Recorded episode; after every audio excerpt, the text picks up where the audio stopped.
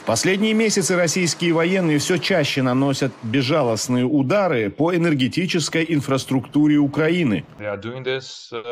Это делается для того, чтобы убить как можно больше украинцев, но не прямо, а путем создания невыносимых условий без электричества, тепла и воды. Сегодня турецкая компания Car Powership заявляет, что может помочь смягчить энергетический кризис в Украине.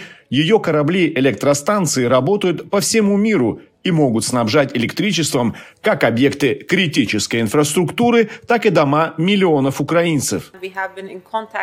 Мы контактируем с Украинской национальной энергетической компанией с августа прошлого года, а также с властями Одесской области.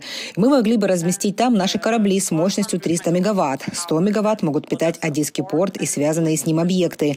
Остальные могли бы снабжать энергией жилые районы вокруг Одессы. В условиях продолжающихся обстрелов российской артиллерии украинских электростанций в стране сейчас ощущается острая потребность в генераторах. Сейчас самой большой проблемой украинской энергосистемы является отсутствие производства. Очень много тепло- и гидроэлектростанций получили повреждения или были разрушены. Так что мы, к сожалению, не имеем возможности вырабатывать необходимую электроэнергию. И это самая большая проблема сейчас. Именно поэтому по всей стране продолжаются веерные отключения. Вопрос о безопасности турецких плавучих электростанций пока остается нерешенным, отмечают в Car Powership. В то время как у Анкары хорошие отношения с Москвой, компании неясно, сможет ли она безопасно выполнять свою работу, поэтому в настоящее время поиски решений этой проблемы еще продолжаются.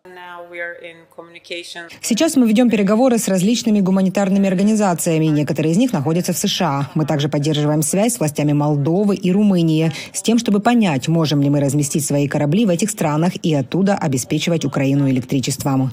Car Powership сообщили, что часть плавучих электростанций находится недалеко от Украины, и поэтому компания могла бы начать электроснабжение страны в ближайшие 30 дней. Но еще одна проблема финансирования – может стать определяющей.